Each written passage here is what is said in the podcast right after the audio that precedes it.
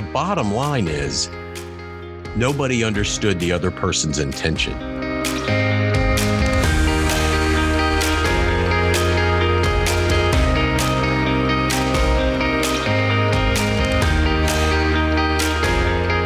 Welcome back, everybody. Welcome to another episode of Client Management, where we teach you all the good stuff about how to manage clients. I'm your host, Fred Fuller, and on the other side of the table, I have my good friend, co host, and co author, John Brown. John Brown, how are you, sir? I'm doing great. How are you, Fred? I'm good. I'm good. So, uh, what do we have? Well, first of all, hold on. Shame on me. How you doing, man? I mean, what's going on? Talk to me. What what uh, what's new with the family? Oh, you know, all kinds of good stuff. Um, let's see, what is new? Uh, probably the newest thing. Um, I have, as you know, two boys. Uh, they're both in high school, um, and the older one, I'm most excited about what's going on with him right now. This is kind of the new thing in our family. Is he's uh, he just graduated from high school, which is Congra- exciting. C- congratulations! Yeah, thanks. That's it's awesome. Yeah. And um, he's going to take a year off before college. And he actually just got accepted into AmeriCorps. And so he's going to be a volunteer for a year with AmeriCorps, uh, teaching kids to read in Washington, D.C. And that, he's going to be starting that in the fall. That is so cool. Yeah. I'm, I'm proud of him. It's, yeah, man. Uh, what what motivated know, this? This is interesting. Like you know, a calling for public service kind of a thing, or um, you know, he wants to be a teacher when he grows up. It's funny. Uh, my my father was a teacher, and um, he wants to do that. And I, you know, and and as I think about my own business career, sometimes like I think I, I fall into that mode of being a teacher as well. And so I think there's I think there's maybe something genetic to it on some level. Like I think he just um, is the kind of person who wants to share with others and has something to share and um, and so I think that's how he I think that's how he kind of came around to it. And also he wanted to take a year off before going to school. So I think that might have been a primary motivator also. I am not convinced that that's a bad idea. No, like it's I, not a bad for certain people it's not a bad idea at all. I, I get the risk, right? Like if you get out of school mode, it's hard to get back in or whatever. But mm-hmm. there's this element of just growing up and figuring out who you are and how you want to contribute to the world that you don't know at 18 years old. I'm sorry. Yeah, I think there's something to be said for spending a year before you go to college, um, having to make your own breakfast. Yeah. And and figure out how to live and how to be a functioning adult, you know, all the basic life skills that nobody teaches you. Um, you know, that uh, that toilet doesn't clean itself, man. You gotta you gotta clean yeah. it, right? Well, Doing yeah, all those things on your own for a while. like I think that's a good thing.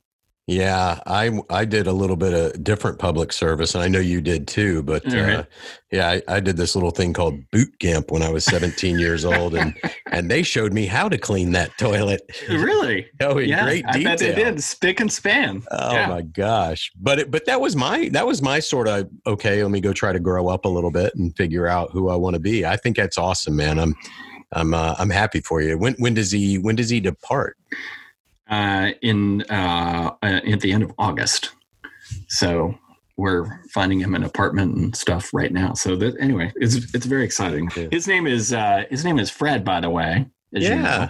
Yeah, I'll yeah. share that with the audience, and but I will only to make the point that we didn't name him after you. But but you've never been prouder now that you've met me. You're welcome. I, I, will. I will share. We call we call one of you Big Fred and one of you Little Fred. My wife and I. But I, I won't say which is which. You're gonna have to figure. You are gonna have to figure it out on your own. Oh my god, I hate you. Listen, my my 12 year old, 12 years old, man, and he is eye to eye with me. So you don't get a feel for it based on the cartoon image on the book or whatever. Like I don't consider myself a short guy, but I'm five eight apparently that's short in this day and age and I'm a, I'm a little man and my kids have all busted my chops about it but my 12 year old is now eye to eye and he's starting to do that little buddy thing with me you know like hey dad it's okay squirt like pat me on the head. So i'm going to have to hit him with a large object really soon. Uh, again I re- i'll reserve referring to which one we refer to as which All right. I don't like where this is going. So, speaking of being a teacher and sharing with others, yes. yeah. Yes. What uh, What do we have going on today, John? What are we going well, to talk about? We're going to talk about the six main philosophies of account management, um, which I'll say what they are here in a second. But but let me start with you know why why do we have these philosophies so what this podcast is is actually going to be mostly really about tactics so um, you're a client manager in day-to-day situation what do you do? But we're going to digress from that for the next two podcasts and actually spend a bunch of time really getting a lot more philosophical. And so um, these six philosophies are really more about how to think about uh, client interaction. So it's not philosophies uh, in the uh, in the level of uh, Plato or something like that. So it is it is a little bit more geared towards the world of account management not, with with other business business clients. It's not existential. it's not do unto others as they would do. No, it's not. It's not at that level of philosophy, but it is a little bit philosophical. And then later on, we'll get more into the into the tactical. But we want what we want to do today is share the six philosophies uh, in this first podcast, we'll talk about the first two, and then in the second one, we'll talk about the last four. Uh, but the six philosophies that we want to share today are. Are you ready, Fred? Oh, I, wait. Uh, do we want a drum roll? Do we have? Who's the producer? Do we have a sound booth? Yeah. No, just go ahead. We'll figure no, that. Okay. Out. All right. We'll figure that. We'll add that in later. Uh, one, seek to understand, then be understood. Two, our relationship is not a zero sum game. We'll talk about both of those today. Three, concentrate on the material issues, not the small stuff. Four, but on the other hand, if it's easy, then just do it. Five, email is a low context form of communication. Use something better. And six, always start by assuming the other side has the best intentions. So those are our six philosophies of account management.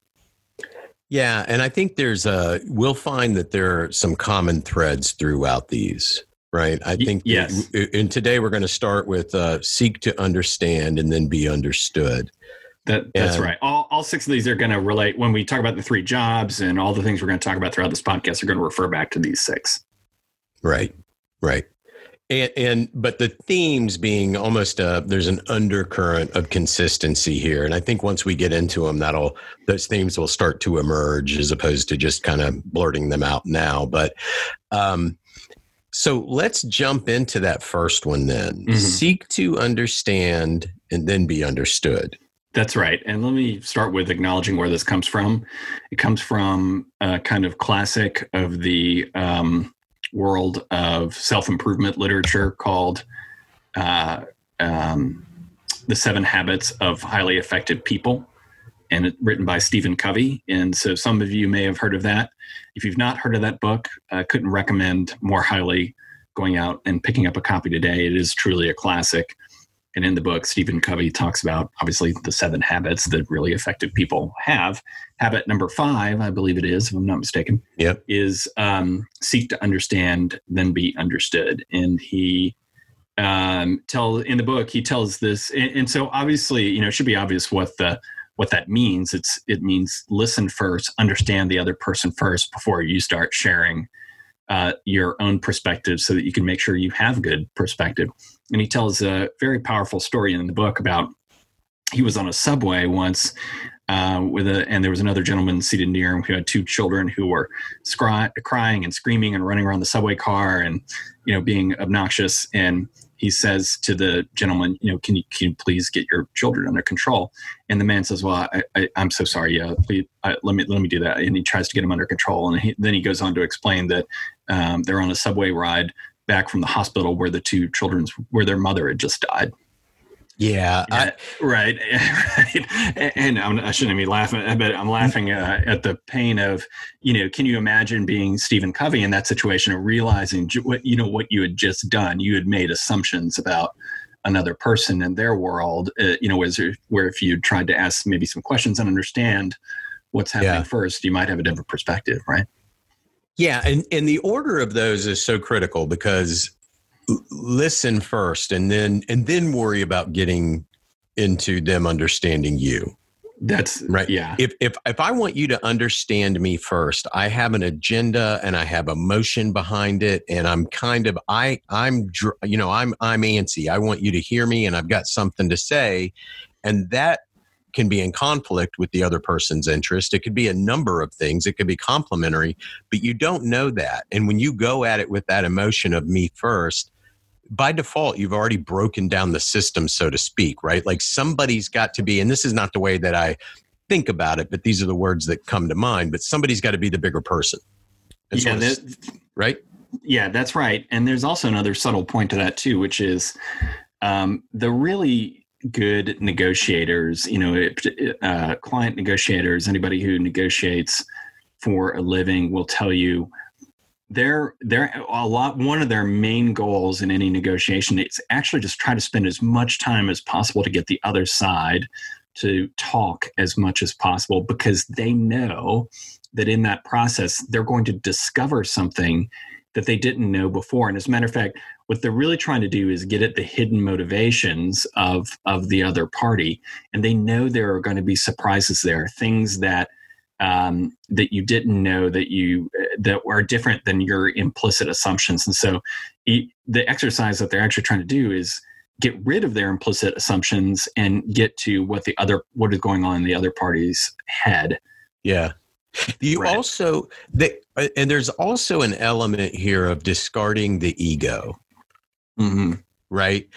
If I am a hostage negotiator and I get on the phone with the uh, with the whatever, right? The person that has the hostages, the the whatever. The, I can't. I'm not worried about what that person says to me. I'm not worried about what they call me. I'm not worried about what they say about my mom. Right? Like my goal is X, and if you can remove that element of ego, because I, I think that's what drives so much of the emotion and the response and things. And so, you know when you when you tell somebody you understand them that that puts you in a good place it strokes them just a little bit right but then it also allows you to step back and see are these things aligned and my objective is a it's not based on ego it's not based on what fred wants to achieve or do it's based on what is best for the partnership for the greater mm-hmm. good and mm-hmm. I have mm-hmm. to understand where you're coming from and what's important to you before I can understand what that goal or objective should look like. Yeah, that's right. That's right. It's uh, it's critically important in the world that we live in in client management because uh, yeah, I can tell you when you're dealing with your B2B client, and particularly when you're frustrated for whatever reason, um, what is almost always the case is there's something going on behind the scenes that you don't understand. Uh, so there is something around uh, how that person relates to their boss. There's something around that person and what's going on in their home life. There is something around, um, there's just something behind the scenes that you don't know that if you did know, might make you approach the problem differently and, and, and in a negotiation might lead you to a mutually agreeable solution. So that's why this is number one on the list. And I might argue in some ways it's, um, it's the most important. Do you have any you have any times where this has come into play for you? I, have got a story I can share, but you, what about you? No, go ahead. I mean, I do. Yeah, absolutely. But I want to hear I, yours first. I'll tell. I'll tell a quick one. I I um I had a client um, who went one time in where I was kind of the lead account manager, and the client was just dreadful to all of us. Um, they work, worked for a large company and was totally mean to us uh, all the time. Told us how disappointed he was with everything that we did. Um, it, it, it, you know, we just could do no right, and I I quickly grew to uh, dislike this person. Well, it, turned out later, um, after he left the company he was with, the company that I was with, we hired him as a consultant to do a little bit of work for us. Yeah, and small, uh, small, world, huh? As well, yeah, that's yeah. that's a different story. Yeah. But in the course of that, I got to know him a little bit better personally, and I, re- I really started to like him after a while. Just getting to know him, you know, more on that level. Anyway, what he shared with me was that during that whole time that he was um, uh, that he was my client, he had a meeting every Friday with his boss where uh, his boss just lit into him and screamed at him for an hour about the poor performance of of our uh, work together. Right. so his behavior was in many ways being driven by um, you know sort of what he was getting on his end it wasn't him so much as the situation that he was in and you know knowing a little bit about his boss uh, I, I, found that to be entirely plausible and true. And uh, and it just occurred to me again you know if i'd had that understanding while he was my client i it would have been a more productive relationship because i could have i could have leaned in and said well hey what can i do to prepare you for the friday meeting? Right. Right? I could have i could have been better.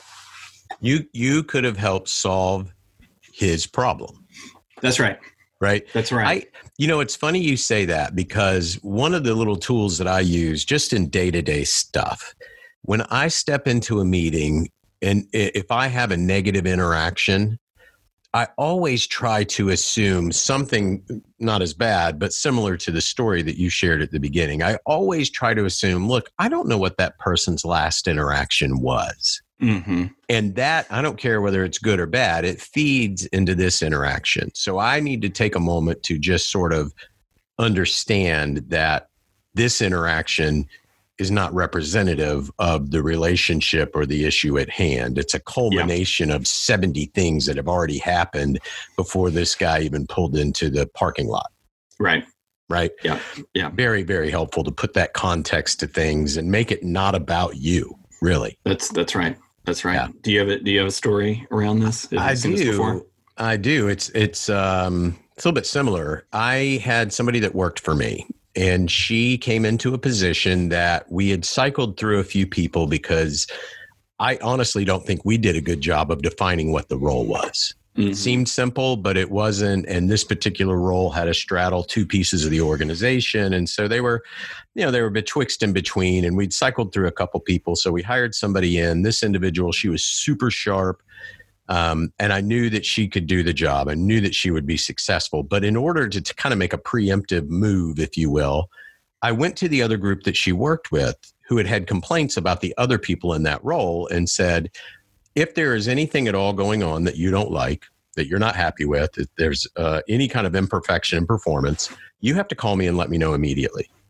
So I didn't want this, whatever it was, if there was something, I didn't want it to fester. That was my only thing. It was a proactive move to sort of disarm the other groups that we were challenging to get the right person in this role for.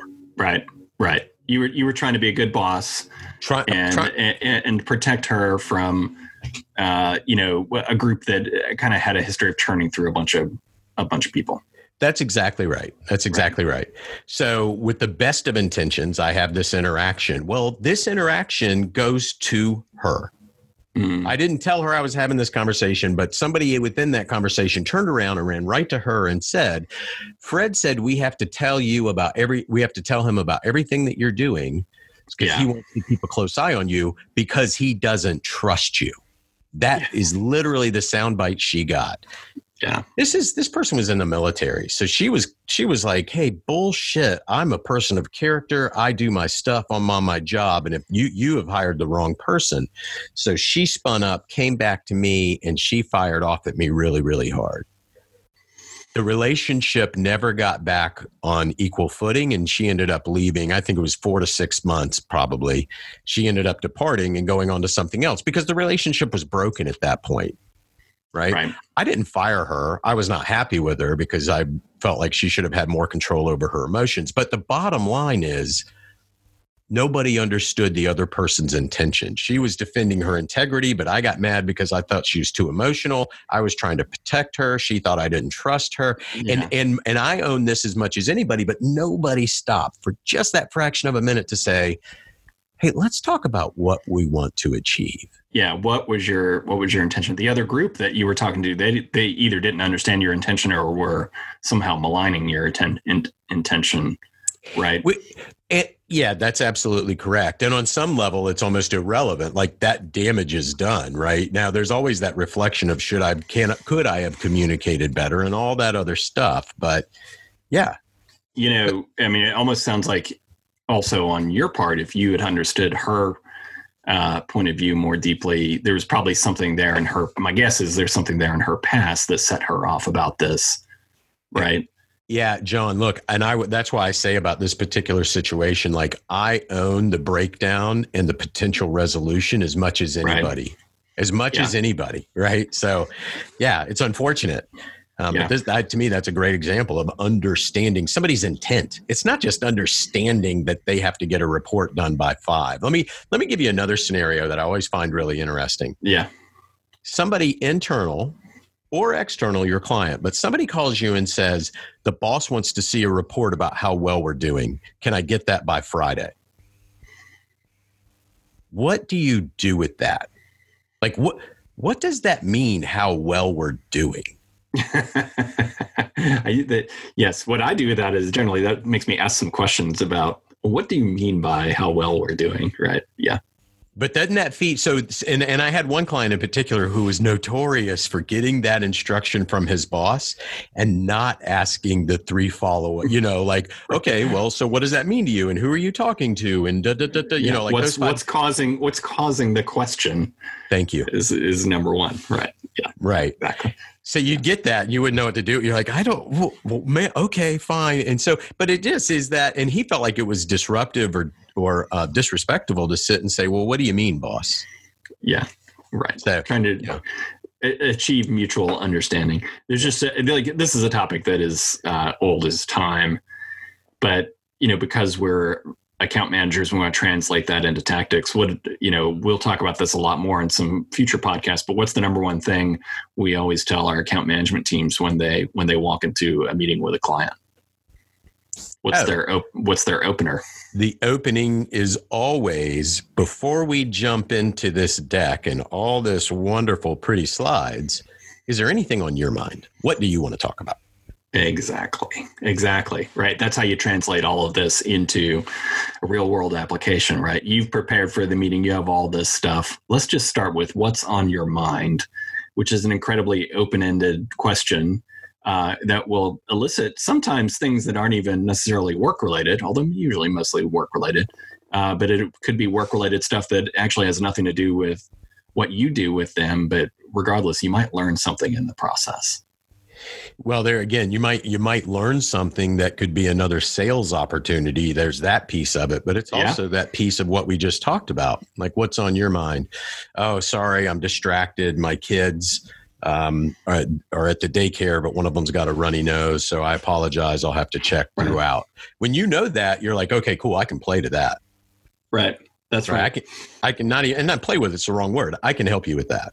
I, I now have with that. I now have so much more tolerance when you pick up your phone and look at it in the middle of the meeting and I'm talking than I did 20 seconds ago. Right. Or I might help you out by shortening this meeting. Um, uh, you know, there's just so many different things you can do once you have those pieces of, of information. And that would be, and that's a great way to let somebody know that you're listening. If you get that in a meeting, then yeah, that's a great point, John. Then you just short circuit the whole thing and go straight to, okay, well, what are the most important things about this meeting? As mm-hmm. we came into this meeting, you had three things, two things. What were they? And just move those straight. Don't go linearly through the deck, right? Like I'm listening right. to you. I can't. It's it's it's a it's a magic pill. It really is. It really is. Um, okay, so seek to understand, then be understood. Super important. Let's let's talk about the yeah. next one, which is number two, which is a somewhat related topic. Our relationship is not a zero sum game.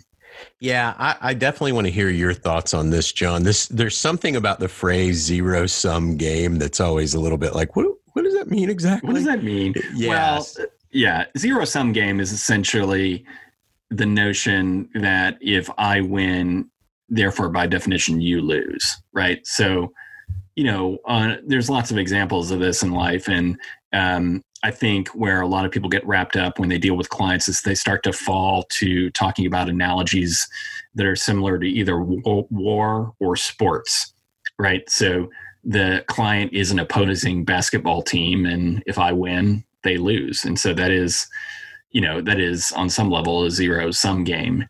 Whereas um, if you take a step back with clients, um, it can sometimes turn competitive, and we'll talk about that in some later podcasts. So that's not something I want to take off the table. But um, in general, with most of your clients, most of the time, it's not a zero sum game. You need to work with them to enlarge the pie, so to speak, to create win win solutions. We'll talk about negotiations uh, some more, but it's not. Uh, you know, my client is not my competitor generally. So that's what we mean by it's not a uh, zero sum game. And that sounds really obvious uh, when you say it in the calm of performing a podcast. But in the heat of the moment, when your client just sent you an email uh, tearing you up and down for pricing and everything that you've done wrong in the relationship, it's almost impossible to pull back and not feel emotions that drive this kind of thinking and this kind of behavior. And I will tell you, um, and this is a surprise to most account managers, I will tell you who actually is the most prone to fall into this trap. It's not the account manager, it's actually your bosses, it's the executives of the company because by nature, a lot of those people are very competitive people, right? And so when the client does something that upsets them or angers them, they start to flip into competitor mode, zero sum game mode, and they they stop thinking. And so you actually have to be part of the solution that is the rational part of the solution and saying, hey, Mr. or Mrs. Executive, um, I realize the client is not really uh, doing us any favors here, but we need to take a step back and realize that they're not our competitor. We're not competing with them. We need to work together to try to find solutions that make sense. Yeah, it's, I would argue that you need, if you clearly define what, and I'm using air quotes, but if you clearly define what victory is, then this would almost never be a problem. Mm-hmm. Right. Because, and, and just like we talked about just a moment ago, like when ego gets in the way, you can, you know, it becomes more difficult to break through emotional barriers and have that fundamental understanding of, of where you're coming from or what your intentions are. Same thing here right? Our relationship is not a zero sum game. And to the very logical, discerning business person, yes, I need this client. They will help me drive my business and I will add value to their organization. And so this is, it is a win win, right? Um, it may not be equally balanced, but the moment that somebody issues a challenge to that relationship, be it on rate or some sort of a commitment or something, the ego gets involved, right? Mm-hmm. And then mm-hmm. it becomes about victory. Mm-hmm. Then it becomes about, well, I'll show you, you're not going to get the better of me. Like these two things just tie so closely together to me. Um, and, and I think this is uh, super important, you know, that it is not a zero sum game because there's, there's never, it's never 50 50 it's never like we came into this thing together and and we all got the exact same benefit out of it that's not true Right. Yeah, that's right. The other element of that is, you know, for a lot of executives, when a client drags you and says you're, you know, you've not done well, or your pricing is bad, or you know, you your company is terrible at this, or you know, whatever it is that they're giving you a hard time about. I mean, in some level, you're that client is calling. I mean, the executive probably feels a very strong sense of ownership around the company and its accomplishments and its achievements and how the great things that it's done and you're calling his or her baby ugly. That's right. right. You're saying you're saying um, the client is saying um, what you're so proud of is not all that great. That triggers emotions in people. Um, and it's almost just unavoidable. And so you're going to start to look at that client as they're the enemy, they're a problem. Uh, we need to do something about them as an account manager. You're going to get pressure that feels like, why can't you fix your client? They're broken. Yeah. Oh yeah, yeah. I have a I have a great example of this one. Uh, tell me a story. So, at a previous job, we were negotiating with an organization, and we had a contract on the table that said, if you go do these things, we will give you this much sort of more revenue, if you will. And it sat on the table for a long time. With this very same organization, we were t- having some fundraising conversations. And they were going to invest. They were going to invest, right? We mm-hmm. were, and and so this is so that so that helps to paint the picture of sort of the background that the executives are super stressed right now because they have to go raise more money. There's a lot of optics to how you raise money and what you do it. I didn't know before I had this job, and I have a whole new appreciation for what that world is like and how stressful mm-hmm. it is. Mm-hmm. So the negotiation on the fundraising went a little bit sideways. And of course, then the executives now mad and angry and the egos involved and emotions are flaring. And this executive comes over to the other side of the house, this other negotiation, the client upset. side negotiation, not the investor side negotiation. Right. That's right.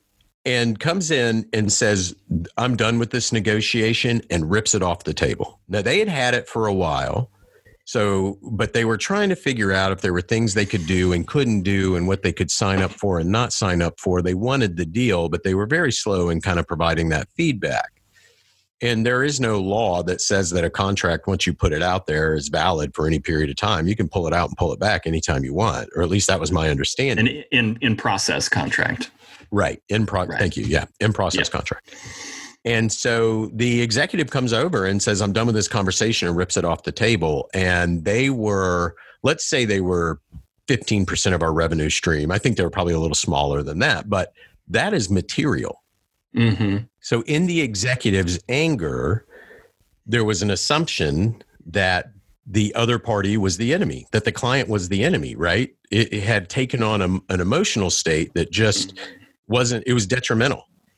And there was an assumption that we were equals in this relationship, and we weren't, right? They were, I would say, 15% of our revenue, you know, probably less, but, you know, just it, it, it was material and it was important. And the entire relationship went completely sideways because of a quick assumption that you know who needed who more and and just that emotional state of everything led to a complete deterioration of the relationship which took a tremendous amount of time to repair i mean we did repair it over time but when you get damaged at the executive level that spills down through all the ranks in the biggest of ways Yeah. So the what happened is the executive, because the uh, financing part of it or the investment part of it fell through, you know, they viewed it as a zero sum game and said, "Well, you took something away from me, so now I'm mad at you about the rest of the relationship, which is still really important in and of itself, right?" And since they're viewing it as a zero sum game and they're viewing it as a competition that they have to win, the way that they're going to do that is by getting back at these people by uh, killing the the client negotiation as well. That's right. That, that's exactly right. And that's very well said. You took something away from me. I'm going to take something away from you. I'm going to take tat. something away from you. That's right. Yeah. And That's right. And and that is just a bad philosophy to business. That's right. Right, because it's driven it's driven by anger. It's driven by emotion. It's it's driven by um, you know that need within all of us that our relationship with our client is absolutely fair. And hopefully, what this podcast dispels is, uh, as we talked about in the seven to one ratio in the last podcast, it's not about being fair between you and your client, right? It's about being uh, effective between you and your client. Now, all this to say that what I think we want to be clear what we're not suggesting is that you never say no to your client or that you can't do something, right? Like that, that is always okay. As a matter of fact, it's part of the job, as we talked about in the last podcast. What we're suggesting is it's not a it's not a zero sum game in that um, you know that that if I win, therefore the client should lose, and vice versa. That's what we're trying to say. Yeah, that's right. And I think if you ever approach it in those winning and losing terms, um, that that that's not the that's not the healthy approach. But you will have to make decisions that are good for your organization. This is, you know, signing a deal with a negative margin. There might be a strategic purpose to that, and it might be a relevant thing to do for your organization. Typically, it's not. So why would you do it? Right. Right? So you have to say no in that scenario because I'm not going to engage in a relationship that has no fundamental benefit to my organization or yours. Right. Right. But it's not zero sum. If you were to go back to the client and say, I need to improve the pricing here, I can't make this work. What you might do is try to figure out a way to enlarge the pie by saying, you know, what can we do to I understand that you may not be happy about that, Mr. and Mrs. Client. So what can we do to enlarge the pie? Is there something that I can offer in the relationship that's relatively inexpensive for me, but might be really beneficial to you? You know, that's when it turns into the real classic um, classic you know getting to yes kind of negotiating right and so it's not a it's not a zero sum right that's a very rational what you were talking about is a very rational thing to want and need, and approaching it in a very rational way is is not you know is the opposite of what we're talking about here. That's right. That's right. So uh, I think that covers us pretty well for today, John. What do you What are you thinking? How are you feeling? I think so. We talked about we covered the six philosophies, uh, and then we did a deep dive into the first two, which are seek to understand, then be understood, and and then number two, our relationship is not a zero sum game. In the next podcast, we're going to cover the remaining four, and that's going to set the stage for everything that we do from here on out because you'll hear a shorthand refer to each one of these, uh, and uh, now you'll know what we're talking about. Excellent. All right. Well, Very that good. sounds like that is about a wrap. So, for Fred Fuller, John Brown on the other side of the table, we will talk to y'all in a week. Learn more about the art and science of account management. Pick up a copy of A Dragon Walks Into a Meeting, a tactical guide to client management. Digital and print editions available at Amazon or your favorite bookseller.